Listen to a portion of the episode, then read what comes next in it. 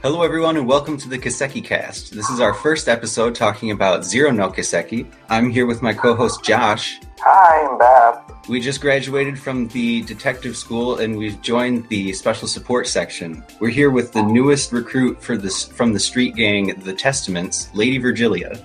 Uh, Woot! I'm here to wreck wreck you guys up. Yeah, I'm such a delinquent. Okay, no, I'm actually not like that at all. I tried. But hi guys, I'm Lady. Thank you for having me on, uh, Tyler and Josh. I'm excited to talk about Crossbell with you guys. Yeah, you want to give us just a short little uh, spiel about who you are and where you're from? Um, sure, thanks. Um, I do mostly YouTube content, scripted content. Uh, my biggest things I've done for the Trail series is story summaries of um, the Sky arc and Crossbell arc, which is almost finished. Um, I I have done Sky SC, Sky Third, Zero no Kiseki, and Oh no Kiseki, and the fine the finale, the final video of that will hopefully be out. I'm shooting for November 1st, no later than that. Um, and other than that, I uh, stream on Twitch about two to three days a week, Cold Steel 3. So that's my main uh, trail stuff I do. Those videos are so good. Thank you. I do. I have so much fun making them, and so I'm glad it's like a helpful resource. Okay, so how uh, you know Zero no Kiseki is one of those games that actually hasn't been localized officially, so it's uh, sometimes a little bit difficult to be able to play. But um, what did you play on? I played on PC, so oh, but it was kind of sucks because my PlayStation controllers don't work with the PC version Oh, for some reason. I couldn't get them to work, so I had to play with keyboard and mouse the whole game. oh. And Josh, uh, at risk of uh, penalty under law, um, but we're the special support section. We're the police, so we can give ourselves immunity, right? What did you play on? I played on a quote unquote PSP. So I played a PSP version. Yeah, I, I played And, um, PSP as well. oh boy! Wow. So, how long did it take you guys to play? Uh, to like Oh complete man, the game. I don't even remember how long it took for me. I I'd say it's probably around forty hours, maybe. Okay. Yeah, it, it took me about 45 probably. Um, but uh, lady, how long did it take you? Wow, what am I doing? It took me 80 hours. Oh my god! I mean, to be fair, I did use a guide for like the side quest because I couldn't understand like Yeah, some of the side quests are really hard to to to Hmm, grasp what's going on. for sure. And I actually had problems with mine. Like if I tried to open up um the recipe book, it would just freeze. So oh yeah, I heard about that. Oh, the entire yeah. time that I I played, that. I just couldn't cook any food. Hmm.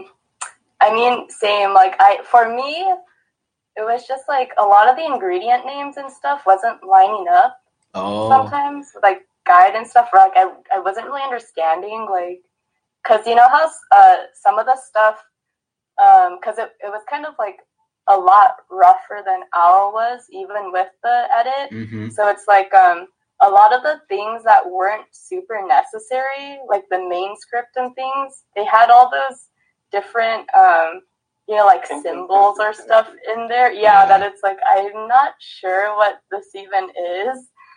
So right. I, I don't know. Yeah, so it's like it was, it was it was just weird to me, even though I know the game tells you like, oh, you have enough, and then it lets you cook. It was just it felt kind of strange. So I'm just I just won't cook that much in this game.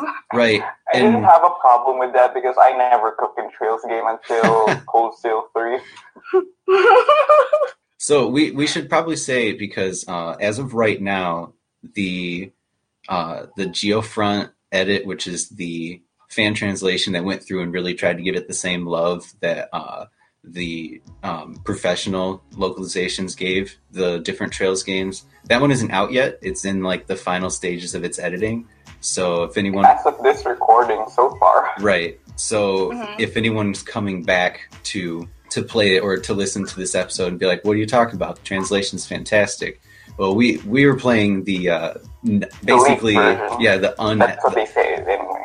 the basically unedited, The unedited version. one. Oh shoot, you guys are playing the unedited one too? Cause I, I at least played the um the flame edit, right? Flame edit like both of them? Or was it only Ao what that had the flame edit? Uh, it might just Oh. be out. I'm not really sure. Uh, I know Hmm. that is because in zero most of the time it actually looks like it says lazy hemisphere. Yeah, lazy. I mean it's fitting though, Right.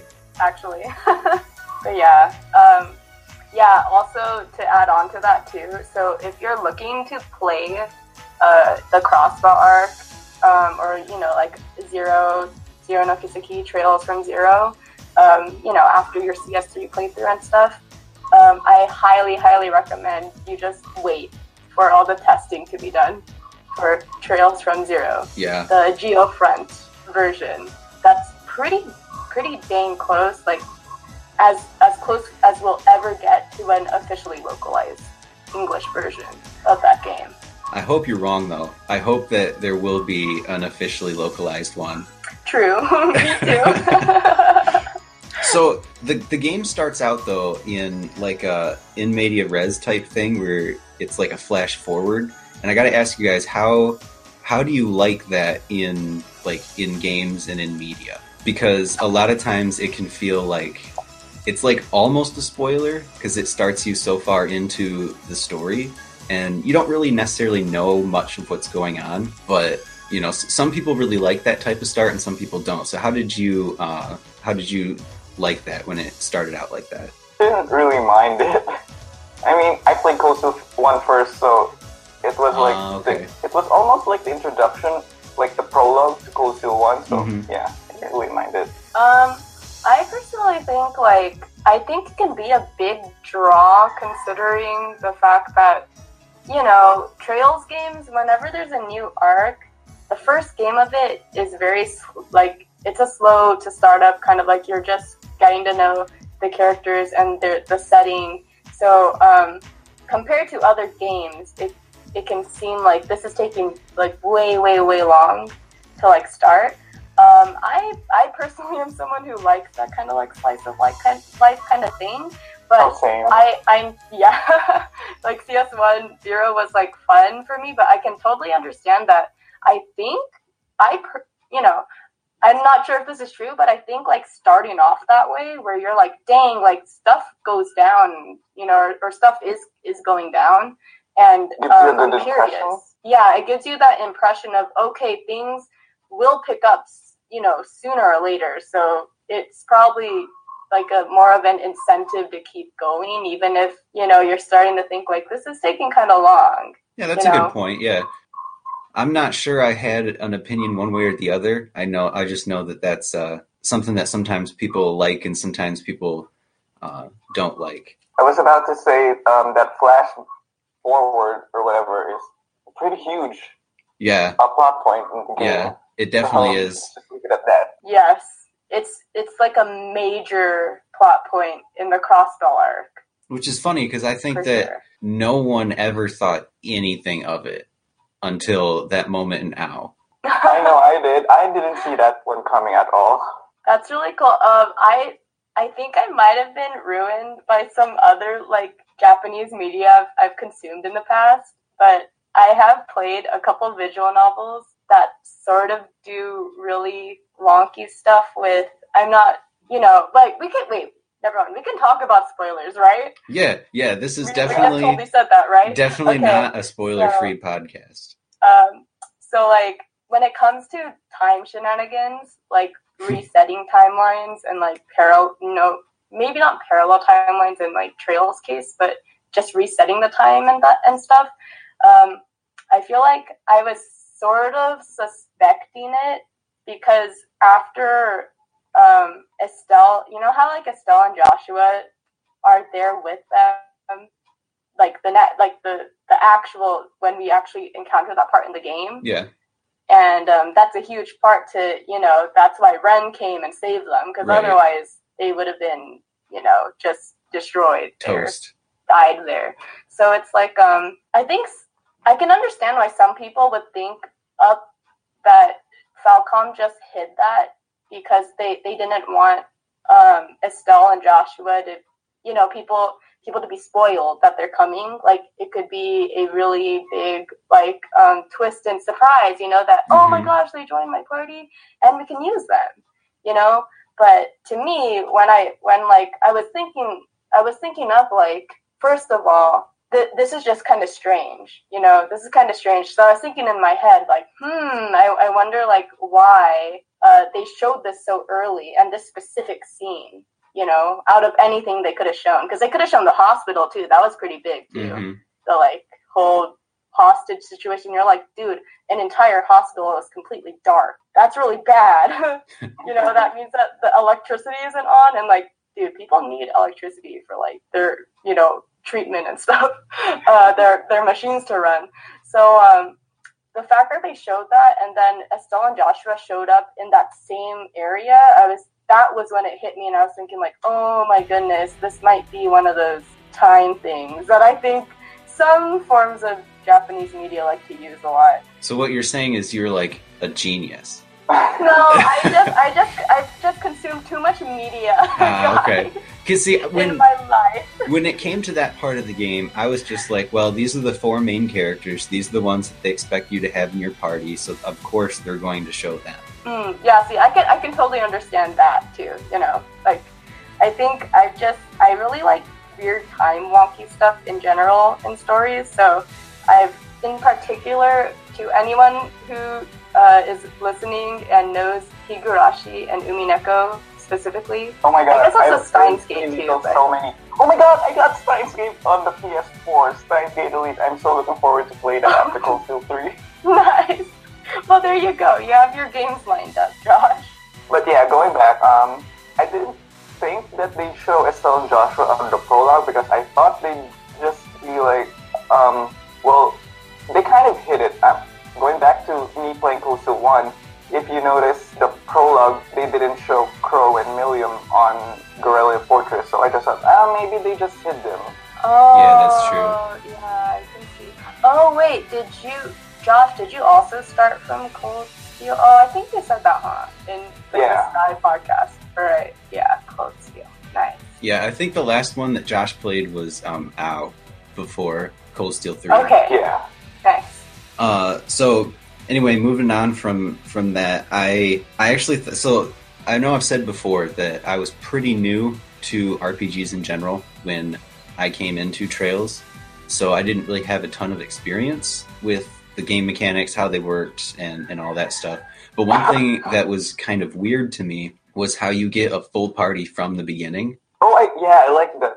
To be honest, it's a mm. fresh like. It's kind of like I didn't actually like how we're stuck with Estelle and Joshua for, as the main party on Sky FC. So having a full party of four members already was kind of nice. You didn't like that rotating uh, like third spot? No, I just wanted to invest on a main party okay. a lot but like it's kind of hard to play like trails with just two party members. I was actually yeah. I felt like kind of overwhelmed when when I started. And that's that's someone new to RPGs, you know.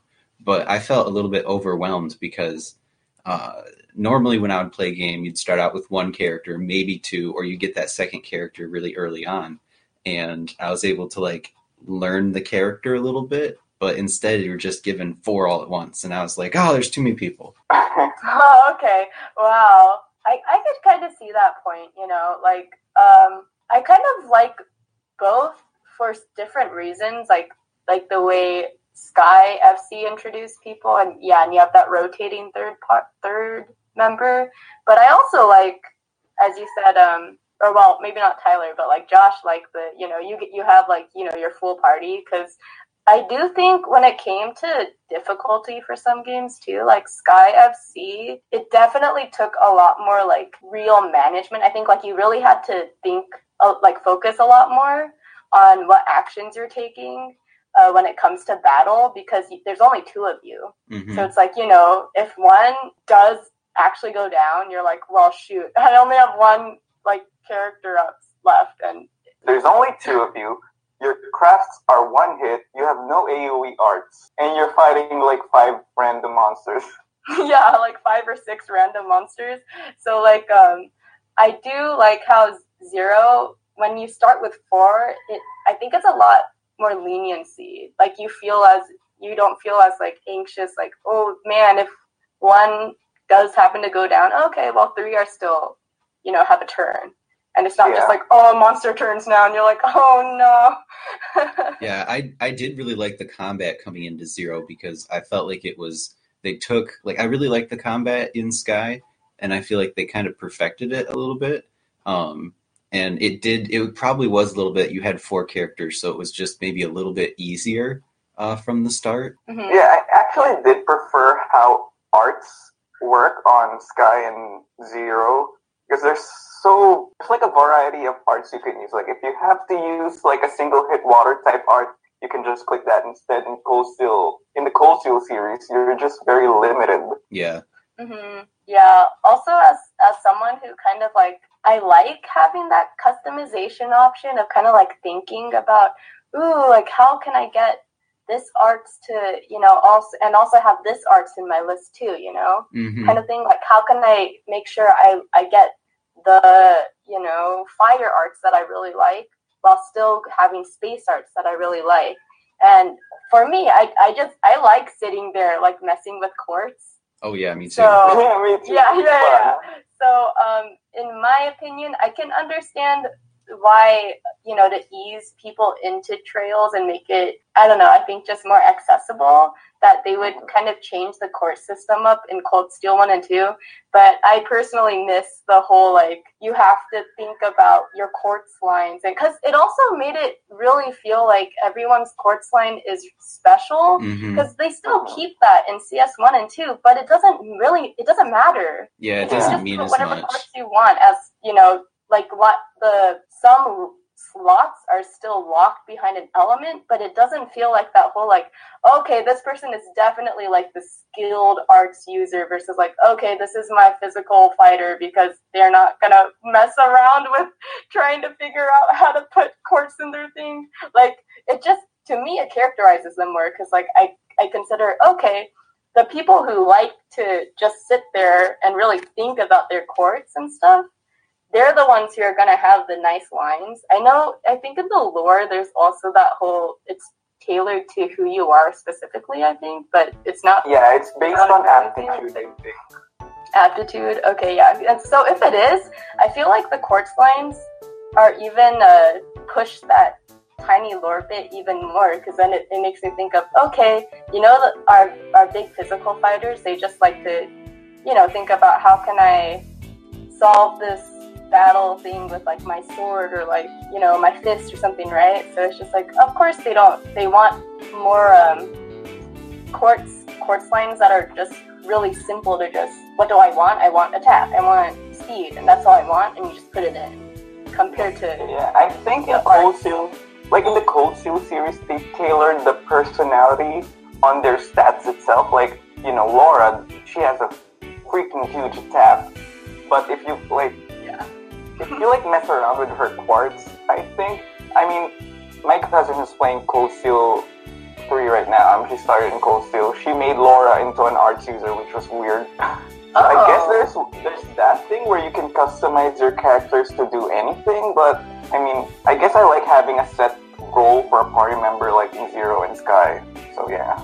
Yeah, talking about Laura, it's actually kind of weird because they a lot of her slots are locked to water, Fire. And no, she's got water, I doesn't know. she? water. Yeah, hmm and and so like you can't. It would make sense that you say your cousin was playing, like that Uh-huh. she would she might want to make her an arts user because you see that there's so many lines that are locked to water, and you're like, oh well, I'll put like water healing quartz on her. hmm Kind of like Yeah, a, if Laura was on Sky and Zero, she would be, you know, an arts user based on those like locked elements. But man, I loved being able to open up in Sky Oh, and just see like like fifty arts coming up in the list. Like, ah, what am I gonna pick from today? that was so much fun seeing all the different arts and like all the different like animations for them. Yeah, I definitely think there are a lot less just art spells in general hmm in the Cold Steel arc than what you could what you could just get in um you know the first two arcs. I find it interesting though that you guys think that now that you bring it up that you think like Laura's a, Laura would be an arts user if she was in Sky. I guess I could actually see it as um because you know I would always just stack like those HP quartz to make her even tankier too, hmm kind of thing, Yeah. instead of like you know putting the healing ones. But now that you talk about the healing ones too, I'm just like yeah, she could be definitely a little bit of you know she's still to me she's still mostly like the physical fighter, Right. but also like that healer that you need in a pinch. Well, I, I might be a little bit biased because when I look at like a water line, I just think of the healing stuff because like Chloe was a healer and I'm so reliant on like I'm so biased to healers after my experience with Chrono Cross, uh, where I was like dying really bad, so I just gave everyone healing spells. Um, and so that's like a carryover that I still like, all right, someone has to be a healer. I always gotta have a healer. So speaking of healing, I actually think it's um I, I didn't notice for a long time in Zero that they changed the uh, the area healing spells to green. Yeah, yeah, they changed it to wind. Mhm. The wind quartz. That was a that did make it kind of um I had to really think about uh what quartz right? I want to put in because it's Mhm. not it's not just a water line anymore or something. You know, it's just like, ooh, I have to think about both the water quartz and the green quartz. Coming up from Sky, we know that all the healing arts are water type. And I was like, when I saw Tio's um, orbment setup, I was like, oh, so Tio's going to be the healer. And then I saw that when um, opening the notebook, that the spells of the AoE heals were like wind. I was like, oh, it's going to be Ellie, I suppose, because Ellie has all those locked wind quartz. I thought exactly the same Mm-hmm. until Yeah, because I mean, Tio has the staff, and staffs like I also, I associate staffs with staves with healing because of Fire Emblem. Mm, oh yeah, okay. I I feel like I'm like that way too. Whenever I see staffs, I think of like uh yeah, the healer kind of people because in other RPG things, if they're like a magic nuke, they usually don't even hold anything. They they it's usually like a book if they have something, or they just literally just cast spells with just like their arm or something wave. So I always yeah, I always think about like staffs with, as healers. So I I was kind of thinking the same along the same lines as you, Josh, until um, I saw Ellie's crafts too, and there were a ton of those healing ones. And I was like, "Yep, I guess I guess she's gonna also be like the healer in a pinch, uh, kind of I person." find it I find it kind of strange that the girl with the gun is a healer because you wouldn't really associate a gun with healing. yeah. So speaking of weapons, uh, how did you guys like the different selection of weapons that the characters have? Because uh, I don't, you guys have played a lot more RPGs than I have, and when I came into Zero and I saw someone with tonfas, I was like, "What the heck is a tonfa?"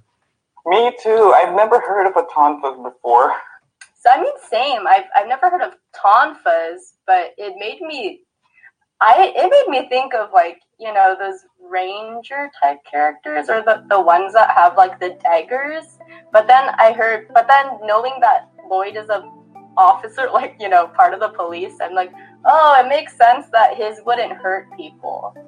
You know, like of course he's not gonna have ones with sharp edges. So um, I definitely, but it that went that was the first thought in my mind. The whole like uh, maybe the ranger class. If you guys are familiar with like those RPG kind of things, or like you know, I know Pokemon Ranger, but other than that, ranger. yeah, that would totally make sense. That um, you wouldn't be familiar, Tyler, with the whole um. I've I've played uh mostly RPGs my whole life. Mhm. Um, I do. I did like you know a lot of the Nintendo kind of like platformers, Mhm. like you know like Mario or like Yoshi Island kind of things. Um, but other than that, I was very much more of like all kinds of RPGs, both um, Japanese, mostly Japanese, um, but also some Western ones.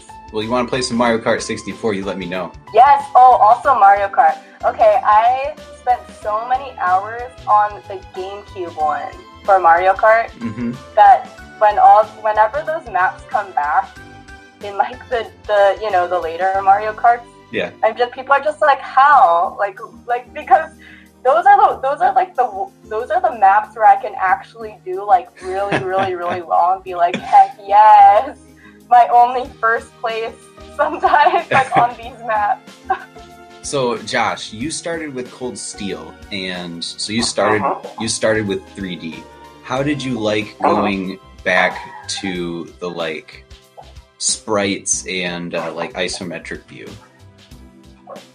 Honestly, I find it charming. Like, there's a sort of charm in like 2D sprites that I Mhm. can't really fully explain why I like it. I mean, I like the 3D. I like the 3D models. I especially like the 3D models in Cold Steel 3. But you know how, um, you know how the feeling that like Pokemon wasn't gonna be the same after they transitioned over to 3D models. Like, Mm. hmm like there's like um, there's like an artistic something Yeah, in 2D sprites that I like. I just can't explain why. I can definitely agree with you on the like the profile or not profile, the character portraits um, that that show up in like Sky. I feel like those give a little bit more emotion than what we saw in like Cold Steel one and two. Just from hmm you can't animate that as well, or they haven't gotten to the point where they can animate it as well. I mean, you can't recreate the Estelle Stare in 3D. No, I yeah, that that's the one thing about the the era of the sprites for Falcom was the the greatest amount of expression because they had to use the portraits, hmm you know, of everybody, um, and those were so detailed and really great. And um, by the way, I just want to mention this: um, the person who made the character designs for the Crossbell arc, he also did some of my favorite um, manga series or anime series ever. Uh, if you guys are familiar with like Baccano and Durarara and stuff, those are also very Oh, heavy, like oh, set in that them. era. No, do you know them, Josh? Nice, yeah, I've heard yeah. about Aurora. Okay, I have been it on my so list on Netflix. Nice. Durarara. I also really recommend um, Baccano then too. Uh, it's only twelve episodes. Um, he did those character designs, and it's also kind of set in that setting of Crossbell of like the whole. Um, it almost feels like kind of like Prohibition era, like United States to me. You know, like the big entertainment districts and like the the mob and everything. Uh, so the character, like the the portraits and the character design of Crossbell was it was like an instant win for me, and I didn't even realize why I liked them so much until one of my very nice artist friends said, "Dude, it's you love Baccano so much." Dude, it's the same artist who made the character designs. Mhm. They hired him. I was just like, why didn't I put two and two together? Um, but yeah, going sorry, this is really long, but going back to the sprites, I too am someone who really loves the charm of those sprite kind of things. Uh, it reminds me personally of a lot of the old Harvest Moon games. So it was uh, True. Yes, yeah, I'm glad. I'm glad you know. Uh, so it just instantly, even from Sky FC, there was just that sense of like nostalgia for me too. hmm So it, I didn't mind that it was a slower game and it was like kind of outdated graphics. 'cause I was like, ooh, it reminds me of my childhood. I was peeved about like the transition between Sky and Crossbell though, is that you can't rotate the camera in Zero and Ao. Oh yeah, I guess it's fine because rotating cameras confuse me in Sky, but yeah. I liked rotating it, but that's because I would always rotate it to where I was like walking in the same direction uh, every time. Because Uh-huh. sometimes you like enter a certain street and it would have you walking like right to left, and you could never change that. oh, okay, I see. You like to make it so that it's kind of like how people play Cold Steel, right? You just make it so that whichever way you're actually facing as a character. Right? Yeah. Uh-huh. But I I love the the sprites and everything, and I actually I didn't play zero. Like I started Cold Steel one before I Oh, started yes, zero. I want to talk about that while I'm still here. Oh yeah, go ahead. Um, I remember you like when I was playing Cold Steel 2 the first time, and I was like, "What? What is this advertisement? Who are Lloyd and Risha?" and then you were like, um, "Oh, that's a big spoiler for the Crossbell game because you don't find out Risha's a fighter until out. and I was like, oh, that sucks. And when I play Zero, like I think the first two chapters in, you find out that Yin is Rixia, and like Tyler, what were you saying? We find out so early. Did Yeah. you miss that or something? I totally missed it. I don't know what the heck happened, uh, but I totally missed it, and I didn't know until like you know the in Ao it shows like the I don't know the the title. It's not like the trailer, but it's like the little thing that plays at the beginning. Um, and I'm like, why does she have an enormous sword, and why is she like on top of rooftop? What the heck is happening? oh geez, I, I do remember that. You told me that too. That you were like uh, you were like shocked when you finally find like when you finally find out Yeah, the whole like time. in, in game who who uh, Yin is, and I'm just like, wait, yeah, the, Tyler, are um, you stupid? Were you paying attention? sorry, like. Tyler, this was in chapter two of Zero at the end of chapter two. but the funny thing is, why. they like it's only like this very tiny spot like if i i don't know maybe i was holding down the like like advance the text button and was like reaching to grab something and like i looked away or something like i have no idea what happened but they only show it that one time and they never like they never like show yin talking about something and being like oh i'm gonna have to perform soon or something and it was just yeah it, it it definitely was something I missed. Okay, yeah, I totally see. That's true. That that is one of those things where um, if you miss the her whole like change, like the yin, uh, that one very quick like one second change in chapter two of zero. Like you know, like what if you uh, you thought okay, you know, the story is over because that's kind of like the end of the chapter. So you know, you you get up to like refill your water then you come back and you're just like, okay, moving on. And Right. then yeah, and then you don't know. So it looks like Josh had to step out for a minute. So it looks like it's just going to be Lady and I uh, for a minute. He might be back, but we're not sure for this episode. yep. next time. Next time.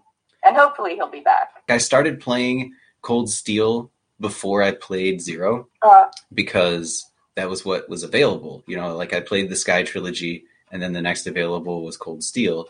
Um, and mhm. I started playing Cold Steel, and I don't want to say I hated it, but it was definitely a chore. And so I stopped, and I went and I played Zero, and I was like, oh, this is like Sky perfected. Um, as far as like the engine and, and how stuff looked, I thought. So I really liked that, and that's how I started playing Zero. And I before I eventually like I beat Crossbell and then went back to Cold Steel.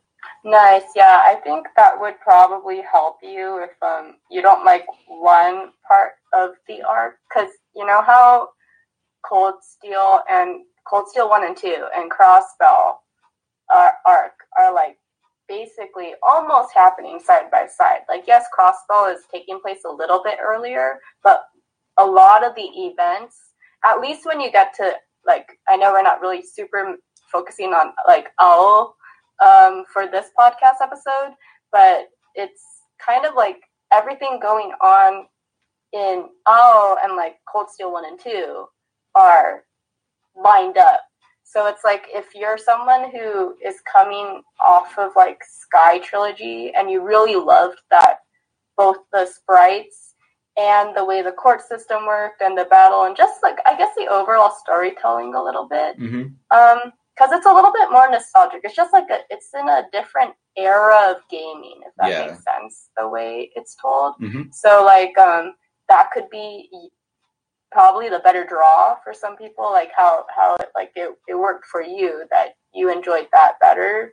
Um or you know some people kind of you know they they got through sky and it was still great. I, I feel like most people who don't like it at first sky they still end up loving it you know by the Mhm. time they're done with the third.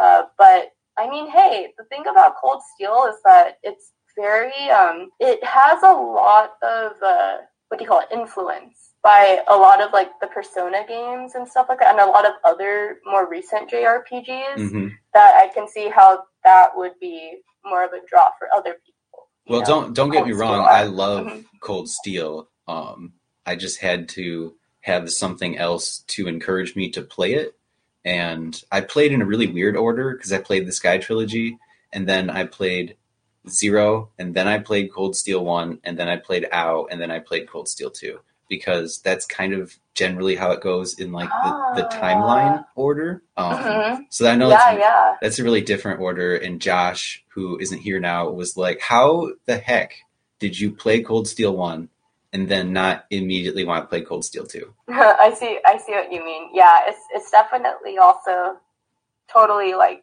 like personal taste, subjective taste, and that's fine. And and for sure, I also like how you said that at the end of the day, like Trails is still Trails. Yeah, Like even if you have any one arc that you like favor. don't like like as in like out of all three of them it's like your least favorite Mhm. it's still great it's a, it's an amazing Right, game yeah. and gains an amazing art trails is just trails it's always good Right.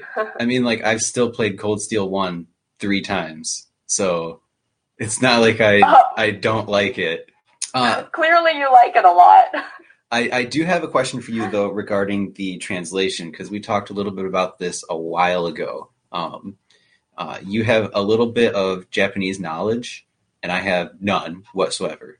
Um, and so, can you tell me a little bit about how you think the translation affected the personalities of the characters? Because when they were introduced, I kind of was not impressed with any of them. And I think that the translation had a lot to do with that, and you kind of back that up. hmm Yes, for sure. I can totally understand how, um, you know, going into a unlocalized fan translation, I think a lot, a lot of like what comes across in maybe like voiced over lines and um, just the fact that it, it can be hard as someone who's just translating because you know a language that doesn't always mean that you're able to translate the personalities across well as in nuances kind of like how you know how in Sky Arc and Cold Steel 1 and 2, it's amazing to have XSEED be able to write the kind of language that Agate would say, right? hmm Like, oh, come on, don't mess around with me, you know, like that kind of thing. Like, that's how you would picture it, how he would sound. Well, it's like someone like Chloe is very regal, very formal, but so it's like uh, she has a lot more, she's a little bit more reserved, and her speech is a lot less, you know, like, what do you call it? Almost, I don't want to say like Agate sounds like a delinquent, but it's a lot, you know, less like that. And you can tell, right, Right. through the speech, the, the dialogue itself. hmm So, or even like, you know, Estelle's little cute wittiness, like, it's time for ultra violence, you know, that kind of thing. Like, just her smugness and that kind of thing. Like, it just, it's so much character in that sense. And so, um, I think Zero, the person who's translating, I don't blame them for not being able to, but I don't think they were able to capture how, like, each character sounds different hmm based on the, their own personality nuances in the dialogue well because it's all very like you know hard rough uh, translation from japanese to english.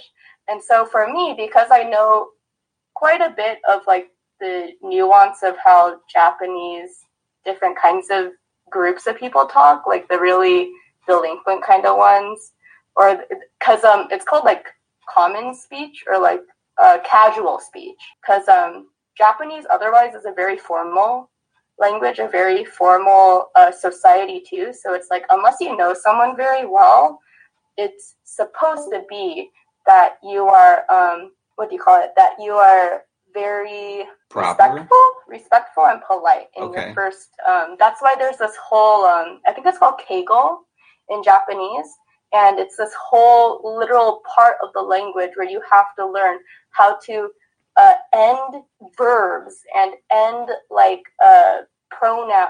They're not really pronouns, sorry, in Japanese, but it's the equivalent of pronouns in our language hmm um, depending on who how someone ranks above you. So it's like if your coworker ranks above you, you have to speak to them like they are so. If you're speaking, but if you're the boss and you're speaking to someone who's lower than you, you don't have to do that, you know. Or it's like someone who's older than you. That's why um, if you're if you've ever heard the whole like senpai thing Yeah. in Japanese, you know how it's kind of like a meme Yeah. now, and like you have to speak to your upperclassmen as if they are truly above you in rank Mm-hmm. Okay. To be polite. So the fact that some characters like Wald or Wazy, they don't do that. They speak totally casual, no matter who you are. So that's why it's like you know immediately what kind of characters they are, you know, and like um, oh they're supposed to be. I, I know that you can tell too by the delinquent type, but if you know the language a little bit more in that way, you it just adds that character of even more so like okay, Wazy still speaks a little bit differently based on how his um, what he ends sentences with, which is a which goes back to there's different kinds of casual language in Japanese. Kind of like how Lefter is really carefree, right? hmm And Wazy is also very carefree. But the way they end their sentences are different. Because Lefter does the really cute, like, blah, blah, blah, yeah like that. And then Wazy does the whole, like, yo, or something like that. And so it's just, it's a different groups of delinquent types in Japan use those casual speech. So, sorry, that was like a really kind of convoluted um, like explanation. I hope it came across enough, but to me, I can understand how someone wouldn't grasp character personalities as well. So then you might not feel as attached to them because you don't know the nuance of each one of them. Okay. Yeah, I like I, I speak Spanish, and it's I, I, I wouldn't understand any of that like the cultural stuff that would go along with Japanese um, at all. So like I actually thought, oh, I, I shouldn't have as much of a, a problem playing Zero, even though the translation's rough, because I'm used to just getting like part of a sentence when I'm speaking. Um, and I was wrong. It was still like tough sometimes. And in fact, um, the one of the things that I thought at the beginning was uh, specifically, I thought Ellie was a little bit like she was polite, but she was kind of boring because she was so polite all the time, and it seemed like she was being very careful when she talked to everyone. And I thought that, I mean, Tio is a little bit emotionless as what she's supposed to be because of her character in the game. But I actually at one point was like, man, wouldn't it be cool if she was an android? Because then that would explain why she was so emotionless. I think we've talked about this too because I was, for me, I was kind of just, you know, toying with that idea at times before like her real reveals were mentioned later on in Zero because it's also kind of like that whole um, in more fantastical media or stuff that sometimes it comes up like, oh, there's that android character in our party, you know? Yeah. um, and they learn to become more human. But yeah, um, yeah. Speaking of what you thought about Ellie, so yeah, it's so Ellie is like kind of like a perfect example of how you would come across as like a good woman in Japanese society. Okay. Like you're very respectful. You know how to speak to people, and I mean it's also fitting because like she's the daughter of like the mayor, right? Mhm, Yeah, it so makes she probably sense. knows how to talk to like higher up people and politicians and stuff. But yeah, so in Ellie's case, it would kind of, um, if you're familiar with that kind of person or what society expects, Japanese society expects, um, she would be like that, that kind of like stereotype kind of person. Like, oh, okay, uh, she starts off as someone who, um, she's just, she's trying to demonstrate how one is supposed to act in society correctly, kind of thing. Because uh, even though Japanese media they try to set characters and things in different settings, it's still going to seep across parts of their culture Right, yeah. into them writing the characters because that's all they've known. They've grown Mhm. up in that society. They've grown up in that culture.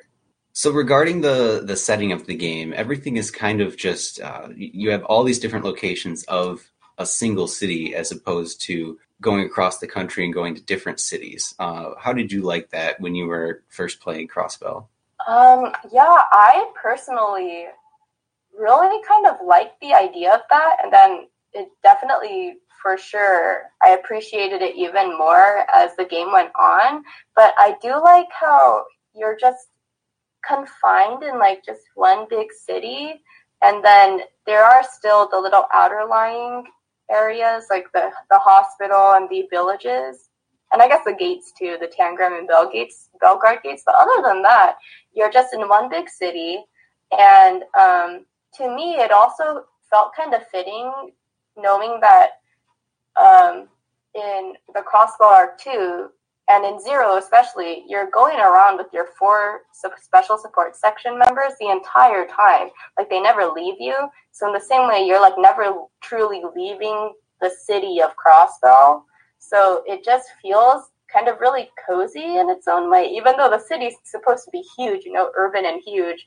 And most people don't think about cozy when they think about the city. But to me, it was just like, wow, you really come to really get to know just this one singular autonomous state and how, why the city is so important to them. Because they always bring it up like Crossbell City, we need to protect Crossbell and Crossbell City because um, yeah, it's, it's, just a different look into um, the whole like bracer, you know, like the bracer thing um, in Sky, where you're just traversing the entire Liberlian nation, and which is fun too. And the same thing with Cold Steel, where you're just traversing the humongous Erebonian Empire. So um, yeah, I think it just worked a lot in my opinion. And personally, I also just like the setting of that whole, to me, that prohibition era, like United States, like the like kind of like the Roaring Twenties kind of time too, like after that. So it's like kind of like the early 1900s is the feeling I got from Crossbell. Yeah, I totally see what you mean. I liked the location and the settings. Uh, I don't think I thought about it too much. I think it was just, oh, new game, new setting.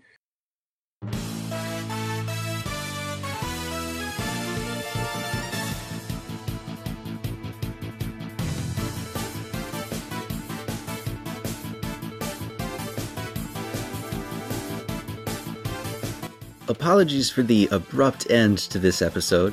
Uh, due to various things, we had to cut it a little bit short, but it'll serve as a good intro to our first Zero no Kiseki episode and Crossbell as a whole. If you'd like to follow our guest, Lady Virgilia, you can find her on YouTube at Lady Virgilia or on Twitter at Virgilia Lady. You can find Josh on Tumblr at Crow Armbrusts, and you can find myself on Tumblr at Trails in the Sky.